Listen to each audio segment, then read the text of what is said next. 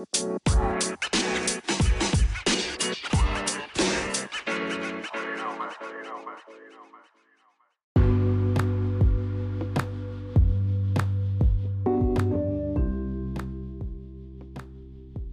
chào mừng các bạn đã quay trở lại với khóa học CSM 101 Foundation to Customer Success. Ở phần 2 của bài học onboarding hôm nay, chúng ta sẽ đi qua ba mục chính, đó là các mục tiêu cần hướng đến ở giai đoạn onboarding, các yếu tố giúp hình thành một kịch bản onboarding hiệu quả và các lỗi mà một bạn CSM thường gặp phải ở giai đoạn này là gì. Ok, trước khi đi vào bài học, hãy nhớ tắt hết tất cả các notification ở máy tính và điện thoại để có được sự tập trung tốt nhất cho bài giảng lần này nhé. Rồi, nội dung đầu tiên, The Goals of Onboarding Phase, các mục tiêu cần hướng đến ở giai đoạn onboarding. Mục tiêu đầu tiên, chúng ta cần phải hiểu rõ về nhu cầu của khách hàng, bởi vì đó sẽ là những thứ giúp chúng mình có thể tạo được điểm neo khi mà triển khai cho một khách hàng. Hy vọng là khi mà chuyển giao thì bộ phận kinh doanh cũng đã có đính kèm các thông tin này vào cái bản bàn giao thông tin giữa hai bộ phận rồi. Để tránh cái việc khách hàng phải lặp đi lặp lại những thứ mà họ đã chia sẻ với chúng ta trước đó còn nếu như sản phẩm của bạn đang cung cấp dưới dạng cho dùng thử miễn phí, thì đội ngũ triển khai cũng nên thiết kế các cái giải pháp làm sao thu thập được các cái thông tin, ví dụ như là vì sao khách hàng cần phải đăng ký dùng thử cái sản phẩm của bạn chung quy thì sẽ có nhiều cách khác nhau để thực hiện mục tiêu lần này mình mong rằng các bạn phải thực hiện nó một cách bài bản, vì đây sẽ là dịp giúp cho các bạn có thể xác thực lại thông tin nếu như mà đã được nhận bàn giao trước đó từ bộ phận sales hay nếu như chưa thì cũng là dịp để các bạn thu thập lại các thông tin này từ đó, bạn sẽ xác định được rằng kỳ vọng của khách hàng với phần mềm của bạn đã hợp lý hay chưa. Quan trọng là hãy làm thật rõ nhu cầu mà khách hàng chia sẻ, vì nó sẽ đóng vai trò như là một kim chỉ nam để giúp cho bạn thiết kế hành trình sau này cho khách hàng. Nếu như chưa thực sự hiểu rõ mà đã đâm đầu vào thực hiện theo yêu cầu thì dù cho giải pháp hoặc là dịch vụ bạn cung cấp có tốt đến cỡ nào, khách hàng cũng sẽ rời bỏ đi vì họ chả nhận được giá trị thực tiễn gì. Mục tiêu số 2 cũng quan trọng không kém, đó chính là định nghĩa được sự thành công với khách hàng có nghĩa là gì. Phải đảm bảo rằng cả khách hàng và cả chính bạn cùng đồng ý rằng sự thành công mình liệt kê ra là có thể đo đạt được và đặc biệt là khả thi để hướng đến. Nếu như có thể, hãy chia nhỏ mục tiêu đã đặt ra thành nhiều cột mốc khác nhau rồi chinh phục dần dần. Khi đạt được các cột mốc nhỏ đầu tiên, hãy xem chúng như là những cái quick win và lan tỏa sự tích cực đó đến với khách hàng cũng như là một cách để khích lệ tinh thần giữa cả hai bên. Ví dụ như mục tiêu lớn đầu tiên ở trong giai đoạn onboarding có thể gọi là ngày go live hệ thống. Thì mình có một vài gợi ý như sau giúp cho các bạn có thể chia nhỏ mục tiêu lớn này ra thành những cái milestone bé hơn. Bạn có thể đặt ra những cái milestone nhỏ hơn, ví dụ như là time to first values, time to max training hay là key user activation rates. À, đó đều là những cái milestone nhỏ đều có thể đo lường được bởi vì chỉ khi đo lường được thì chúng ta mới biết là mình cần cải thiện ở những điểm nào. Số 3. Khi bạn cung cấp giải pháp theo dạng B2B thì khách hàng của bạn có thể là các cái tổ chức hoặc là các cái doanh nghiệp. Tuy nhiên, một nhóm đối tượng chiếm tỷ trọng cao trong việc định đoạt sự thành công giải pháp của bạn đó chính là end users. Vì suy cho cùng, ờ, trước khi triển khai thì ban lãnh đạo đề ra các cái con số ví dụ như là cần phải số hóa hệ thống vận hành của họ trong vòng 30 ngày. Rồi chúng ta ở cái vai trò một cái người ờ, Customer Success Manager thì cũng giúp cho khách hàng làm được cái việc đó là thiết kế giải pháp của mình theo đúng cái đề bài mà họ đặt ra trong vòng 30 ngày rồi. Sau đó chúng ta tổ chức những cái buổi đào tạo cho cấp nhân viên nhưng mà tiếp đến thì cấp nhân viên á, hay còn được hiểu là cấp end user á, họ lại không dùng giải pháp của mình không tạo ra bất kỳ một hoạt động nào trên phần mềm đã thiết lập thì đồng nghĩa với việc sẽ không có bất kỳ một dữ liệu nào được sản sinh ra trên hệ thống. Từ đó giúp các lãnh đạo có thể có số có số liệu và có góc nhìn để phân tích khi mà họ đưa ra quyết định. Khi đến giai đoạn đào tạo, end user chính là những stakeholders mà bạn cần phải quản lý tốt. Một trong những phương pháp để làm được việc này đó chính là định hình phân khúc các người dùng cuối. Theo kiểu mình hay làm như là à, mình định hình đâu là người dùng bình thường, đâu là champion users, đâu là power user, đâu là buyers. Phân khúc ra như vậy để có phương pháp đào tạo phù hợp hơn đối với từng đối tượng. Và hãy nhớ là họ sẽ làm quen với giải pháp của bạn một cách dễ dàng hơn nếu như mà bạn và họ nói cùng một ngôn ngữ với nhau. Mục tiêu số 4 đó là quản lý sự thay đổi. Có một sự thật là nếu như một cá nhân hay một tổ chức nào đó tìm đến bạn và mong muốn sử dụng sản phẩm hay dịch vụ của bạn thì có nghĩa là họ đang tìm kiếm một giải pháp mới thay thế cho cách làm hiện tại Ví dụ, trước từ trước đến nay một doanh nghiệp đang chỉ dùng Excel để quản lý hồ sơ nhân sự và họ nhận ra rằng đâu đó trong việc vận hành như vậy tiềm ẩn nhiều rủi ro trong tương lai. Và thế là họ tìm đến một giải pháp quản lý chuyên dụng hơn, có thể là giải pháp quản trị nhân sự mà bạn đang cung cấp. Đó được hiểu là sự thay đổi, thay đổi về công cụ sử dụng, thay đổi về cách làm, thậm chí thay đổi cả một thói quen. Và đương nhiên, để thay đổi một cái gì đó ở chính bản thân mình đã là không hề dễ rồi, chứ đừng nói tới câu chuyện thay đổi người khác. Nó đòi hỏi chúng ta phải đầu tư rất nhiều nguồn lực.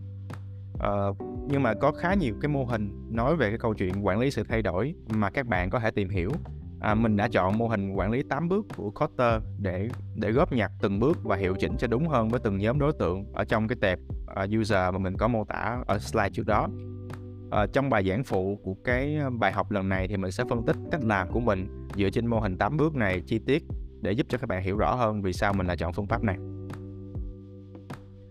À, cuối cùng một mảnh ghép cũng hết sức là quan trọng đó là truyền tải giá trị. Bởi vì khách hàng chọn mua giải pháp của bạn có thể là vì những thông điệp mà đội ngũ marketing đã truyền tải thông qua các quảng cáo họ thấy trên các trang mạng xã hội. Rồi tiếp theo là những cái giá trị mà đội ngũ kinh doanh đã giới thiệu trong những cái buổi pitching và demo và trong xuyên suốt các cái giai đoạn đó khách hàng thấy là giải pháp của bạn đáp ứng được nhu cầu của họ và thế là họ chọn mua tuy nhiên nếu như mà mua xong rồi đến lúc triển khai thì vỡ mộng ra rằng họ không nhận được những cái giá trị mà họ đã được hứa trước đó thì rủi ro rời bỏ của khách hàng gần như là 100%. Chưa kể nó cũng sẽ là những ấn tượng không tốt về mặt thương hiệu của bạn. Nếu trong hành trình triển khai, bạn đã giúp khách hàng nhận ra được giá trị cụ thể nào rồi, thì hãy liên tục nhắc về nó. Đơn giản, có thể là chọn cách so sánh before and after, hay chuyên sâu hơn là phân tích về mặt dữ liệu. Đối với cá nhân mình thì mình sẽ chọn cách nhìn vào dữ liệu và đánh vào trọng tâm mục tiêu khách hàng đề ra ban đầu. Một ví dụ như sau, à, một trong những khách hàng của mình khi mà triển khai á, họ đã chia sẻ ở giai đoạn đầu tiên đó là mong muốn của họ khi mà mua giải pháp mà mình đang cung cấp về dùng đó chính là giảm thiểu được cái chi phí in ấn mà công ty họ đang phải chi trả anh nhận thấy rằng đó là những cái, một cái đòn bẩy cực mạnh để truyền tải được giá trị đến họ. Cho nên là ở mỗi kỳ review sau khi mà triển khai, khi mà trình bày về những con số, thì cái đơn vị tính mình chọn để nói ra không phải là có bao nhiêu nhân viên của họ đang online trên phần mềm, mà là mình tập trung về, nói về cái số lượng giấy mà họ đã tiết giảm được thông qua việc ký tá online là bao nhiêu. Đó là cách mà mình chọn để chứng minh được giá trị mà mình đã mang lại cho khách hàng. Ok session số 2 vừa rồi mình đã đi qua những cái mục tiêu hướng đến trong giai đoạn onboarding tại section 3 này mình sẽ nói về các yếu tố cấu thành một kịch bản triển khai hiệu quả yếu tố đầu tiên đó là sự chuyển giao từ sales sang onboarding như đã có đề cập ở phần đầu buổi học, các cái giai đoạn chuyển giao thường luôn là những giai đoạn tiềm ẩn nhiều rủi ro. Vậy nên để giảm thiểu những rủi ro không đáng có, mình khuyên là các bạn nên đầu tư vào các cái mối nối giữa các cái bộ phận. Ví dụ như là chuyển giao thông tin khách hàng từ bộ phận sales sang bộ phận customer success. Hãy đặt mục tiêu đầu ra của những giai đoạn này. Có thể là ừ, tất cả những thông tin mà bộ phận sale đang có, bao gồm cả những thông tin khách hàng đã cung cấp những cái chứng từ những cái dữ liệu những cái file mẫu mà khách hàng đã gửi cho bộ phận sale. Tất cả những thông tin đó cần được lưu trữ tại một nơi.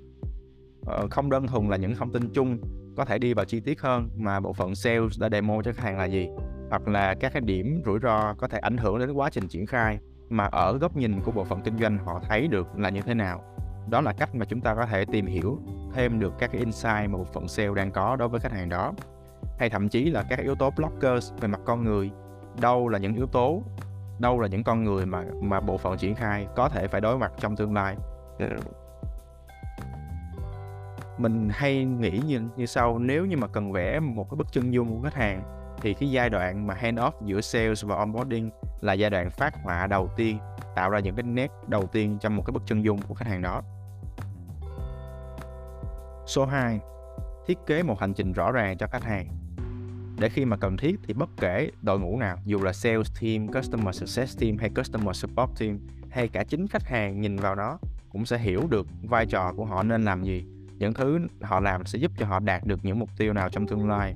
mình thường thường thì thiết kế cho mỗi khách hàng có hai phiên bản hành trình khác nhau một cái mình dùng cho nội bộ các outline các yếu tố tiềm ẩn kèm với những playbooks phù hợp ờ, một phiên bản rút gọn hơn dành cho khách hàng Lưu ý rằng, tùy theo từng phân khúc và từng tệp khách hàng mà bạn bạn nên cung cấp một lượng thông tin vừa đủ, tránh bị phản tác dụng và đưa ra đưa khách hàng vào trạng thái là bị bội thực thông tin. Yếu tố số 3, have playbooks. Tạm dịch là nên có nhiều kịch bản triển khai. Mỗi kịch bản nên liệt kê các việc cần làm, thông tin về người có trách nhiệm làm nó và khi nào phải làm xong. Nôm na là mỗi đầu một công việc cần phải có người chịu trách nhiệm và deadline cho người đó. Để dễ hiểu thì các bạn có thể hiểu giống như là một cái chiến thuật ở bất kỳ một môn thể thao nào. Playbooks giống như là một chiến thuật. Lấy ví, lấy bóng đá làm ví dụ ha. Các đội bóng chuyên nghiệp thì đều sẽ có những chiến thuật cho nhiều tình huống khác nhau ví dụ như là khi mà họ đang thua đang bị dẫn bàn thì cầu thủ nào? Cần phải làm gì? Đứng ở đâu trên sân? Chạy ở khu vực nào? Cần phải giữ nhịp độ trận đấu và làm sao? Thì tất cả những thông tin đó nó sẽ được tập hợp vào các cái kịch bản khác nhau. Còn đối với customer success thì lưu ý rằng trong các cái playbook, bạn nên liệt kê luôn cả trách nhiệm mà phía khách hàng cần phải thực hiện. Ở cái giai đoạn khởi nguyên thì có thể là các cái playbook của các bạn sẽ rất là sơ khai nhưng mà khi mà kiên trì phân tích và xây dựng đủ nhiều, dần dần thì bạn sẽ tạo được một cái kho bao gồm rất là nhiều chiến lược khác nhau, phục vụ cho nhiều tệp khách hàng khác nhau. Yếu tố số 4 have clear metrics, cần có những thước đo rõ ràng. Điều này sẽ giúp cho bạn đo lường và cũng sẽ giúp cho bạn sử dụng nó giống như là những cái chỉ báo để đưa ra những cái giải pháp khi mà gặp khó khăn. Mình tin rằng chúng ta sẽ chỉ thực sự cải tiến khi chúng ta biết rõ mình đang gặp vấn đề ở đâu một trong những chỉ báo mà mình đánh giá là quan trọng nhất tại giai đoạn onboarding có thể kể đến là time to first value là khoảng thời gian có thể được tính đơn vị bằng ngày đo lường việc một khách hàng mất bao nhiêu ngày kể từ khi họ ký kết hợp đồng đến khi họ nhận được giá trị đầu tiên từ giải pháp mà họ mua của bạn. Yếu tố cuối cùng, cần có một phương pháp giao tiếp hiệu quả đối với cả khách hàng và nội bộ. Việc này là tối quan trọng bởi ở giai đoạn onboarding là một thời điểm rất nhạy cảm. Chắc hẳn các bạn cũng đã từng gặp qua cái trường hợp như sau là khách hàng có nhu cầu được giải đáp 24 trên 7 ở giai đoạn onboarding hoặc là khi mà khách hàng gửi những cái câu hỏi, những cái yêu cầu trong những cái kênh giao tiếp chat chung á, thì họ kỳ vọng là đội ngũ triển khai sẽ trả lời rất nhanh, thường là trong vòng từ 5 đến 10 phút là phải trả lời rồi. À, và đặc biệt á, là chính cái nội bộ team của các bạn cũng quan tâm đến tiến trình triển khai này. Điển hình nhất là các bạn sẽ gặp ở đội ngũ kinh doanh. Khi họ xác định được tiềm năng mở rộng của một khách hàng là hoàn toàn lớn, thì họ sẽ dành một sự quan tâm đặc biệt đến các thứ mà đội ngũ triển khai sẽ làm cho khách hàng đó.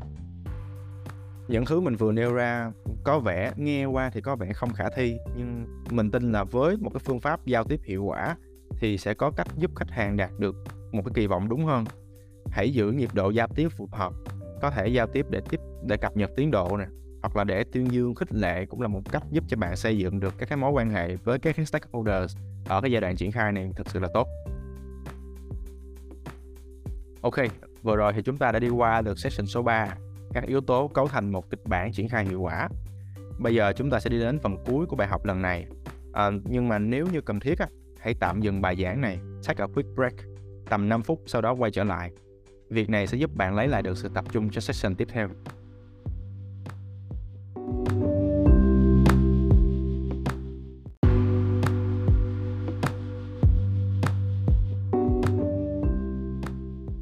Section số 4 Cách tốt nhất để hạn chế lỗi sai là biết được những lỗi sai đó là gì à, section số 4 này mình sẽ dành ra để nói về những lỗi sai kinh điển nhất mà rất nhiều bạn thường mắc phải khi công tác tại vị trí Customer Success. Lỗi sai đầu tiên có thể nói đây là cái lỗi nguy hiểm nhất và thường bị mắc phải nhất. Đó là dùng những cái thước đo về sự thành công của bạn, xin nhấn mạnh là hai từ của bạn để áp đặt cho khách hàng của bạn đồng ý rằng ở bất kỳ một vị trí công việc nào cũng sẽ có những cái chỉ số liên quan đến performance. Có thể ở vai trò customer success bạn phải chịu uh, những cái chỉ số như là đảm bảo được tỷ lệ sử dụng khách hàng nè hay là giảm thiểu tỷ lệ rời bỏ của khách hàng nè. Nhưng mà để mình remind cho các bạn một cái sự thật đó là những cái chỉ số mình vừa liệt kê không hề có ý nghĩa gì với khách hàng của bạn. Vậy nên nếu như bạn cứ chăm chăm đưa cho khách hàng những thông tin về những chỉ số đó thì mình tin chắc rằng không sớm thì muộn khách hàng nó cũng sẽ rời bỏ đi, bởi vì nó không phải là thước đo mà họ đang dùng. Giả sử một khách hàng họ chọn dùng giải pháp của bạn bởi vì họ quan tâm đến tốc độ xử lý khiếu nại trong công ty của họ, nhưng mà khi báo cáo tình hình về triển khai giải pháp thì bạn lại cung cấp cho khách hàng một con số nói về số lượng tài khoản đang online trên hệ thống. Vậy thì thử hỏi, con số mà bạn đang cung cấp nó có tác động gì đến cái tốc độ xử lý mà họ đã đề ra? Nên nhớ là mỗi khách hàng sẽ có một tiêu chí thành công riêng và cũng không nên đánh đồng các khách hàng có cùng lĩnh vực hay là cùng quy mô thì sẽ có cùng tiêu chí, bởi vì họ hoàn toàn có những cái tiêu chí riêng cho họ. Lỗi sai số 2 là ngại chia sẻ trách nhiệm khi mà thực thi với khách hàng. Bạn cần nhớ rằng cái mối quan hệ giữa bạn và khách hàng chính là mối quan hệ cộng tác. Và sự thành công trong việc triển khai ở một giải pháp nó sẽ nằm rất lớn ở phía khách hàng mình khuyên là hãy trao đổi sớm và thẳng thắn. Vì nếu vai trò và trách nhiệm không được làm rõ ngay từ đầu, thì càng làm bạn sẽ càng thấy khó. Nếu như bạn ngại giao cho khách hàng những công việc mà họ phải thực hiện, mà cứ ôm ôm vào bản thân mình, thì không sớm thì muộn bạn sẽ cảm nhận thấy rằng mình bị burn out và tạo ra một tâm lý không tích cực, thậm chí là nặng nề mỗi khi mà bạn có lịch làm việc với khách hàng đó. Lỗi số 3, không đặt rõ hoặc trao đổi kỹ về thước đo của sự thành công. Rủi ro lớn nhất của việc này là cứ đâm đầu vào mà làm, không biết cần không biết cái đích cần đến là ở đâu. Mỗi khi được hỏi là triển khai đến đâu rồi thì cũng bóc thuốc một vài con số bất kỳ để để nói ra mà không nhận thức được các số liệu mà bạn đang cung cấp đó, nó có thật sự tác động đến mục tiêu của dự án hay không. Như các bạn đã biết, có hai phương pháp để thiết lập mục tiêu phổ biến đó chính là OKR và KPI cá nhân mình sẽ chọn KPI và mong muốn đặt ra được những con số cụ thể cho từng milestone. Để từ đó, mình có thể keep track được tiến độ thực thi và còn nhận được những lời cảnh báo khi mà cần thiết. Đừng dẫn khách hàng đi trên con đường của sự vô định. Lỗi số 4 không định nghĩa được các chiến thuật triển khai. Mức độ vất vả của bạn trong tương lai có thể được xác định ngay từ lúc này. Phải hiểu rằng trong suốt cái quá trình công tác ở vai trò customer success á, bạn sẽ tiếp nhận rất nhiều khách hàng khác nhau. Sẽ có thời điểm rất ít khách hàng nhưng cũng sẽ có thời điểm nó rất nhiều khách hàng. Tùy vào thị trường. Sẽ ra sao nếu như mà lượng khách hàng của bạn cần hỗ trợ trong một chu kỳ tăng gấp 10 lần so với kỳ trước đó? Bạn đã sẵn sàng cho sự kiện đó chưa? Hay từ trước từ trước đến giờ bạn đang cung cấp những thứ rất thủ công rồi khi đùng một cái có nhiều khách hàng được phân công cho bạn hơn bạn vẫn cóp nhặt từng từng thứ một để xây dựng kịch bản và kế hoạch một cách thủ công như vậy. Hãy nhớ là định nghĩa các playbooks và xây dựng một kho chứa playbook sẽ giúp bạn scale up được số lượng khách hàng mà bạn đang phục vụ. Uhm, câu hỏi mình luôn đặt ra mỗi khi nghe về một phương pháp triển khai nào đó chính là cái mà bạn đang làm cái mà bạn đang trình bày cho mình ấy, nó có scale up được hay không? Bởi vì nếu nó không scale up được thì khả năng bạn chỉ dùng nó được trong một cái khoảng thời gian nhất định cuối cùng, failing to bet in new habits quên là mình đang cần phải quản trị sự thay đổi theo nhiều thống kê cho thấy thì một thói quen có thể cần một khoảng thời gian nhất định để hình thành bạn có nhớ mình đã chia sẻ về câu chuyện của Huddle và SharePoint ở bài giảng trước không? Các người dùng SharePoint rời bỏ sau giai đoạn đầu tiên dùng vì họ cảm thấy là không quen với phần mềm. Họ trở về sử dụng email là một công cụ mà họ cảm thấy quen dùng hơn mình thấy rằng có rất nhiều Customer Success Manager chỉ dừng lại ở bước training đào tạo cho người dùng cuối thôi. Mà bỏ quên đi việc quan trọng nhất chính là giúp đối tượng đó xây dựng được thói quen. Cách mà mình được, mình thực hiện để vượt qua được lỗi này đó chính là luôn tạo ra các cái CTA tiếp theo cho end user, các cái call to action tiếp theo cho end user. Câu hỏi what next? Được training xong rồi làm gì nữa? Rồi cố gắng lồng ghép các cái use case thực tế mà end user thường gặp để từ đó giúp họ liên tưởng dễ hơn và dần dần tập cho họ những cái thói quen. Ok, vậy là đã hết phần bài giảng chính của bài học lần này. Hy vọng rằng các bạn sẽ được tiếp thu những keyword cơ bản trong bài học này để từ đó có thể research và tìm hiểu sâu hơn về chúng. Nếu cần thiết, hãy ra nghe lại bài giảng này để hiểu rõ hơn. Dành một phút để tự reflect lại bản thân về những kiến thức mà được học trong bài giảng lần này. Hẹn gặp lại các bạn ở bài giảng tiếp theo.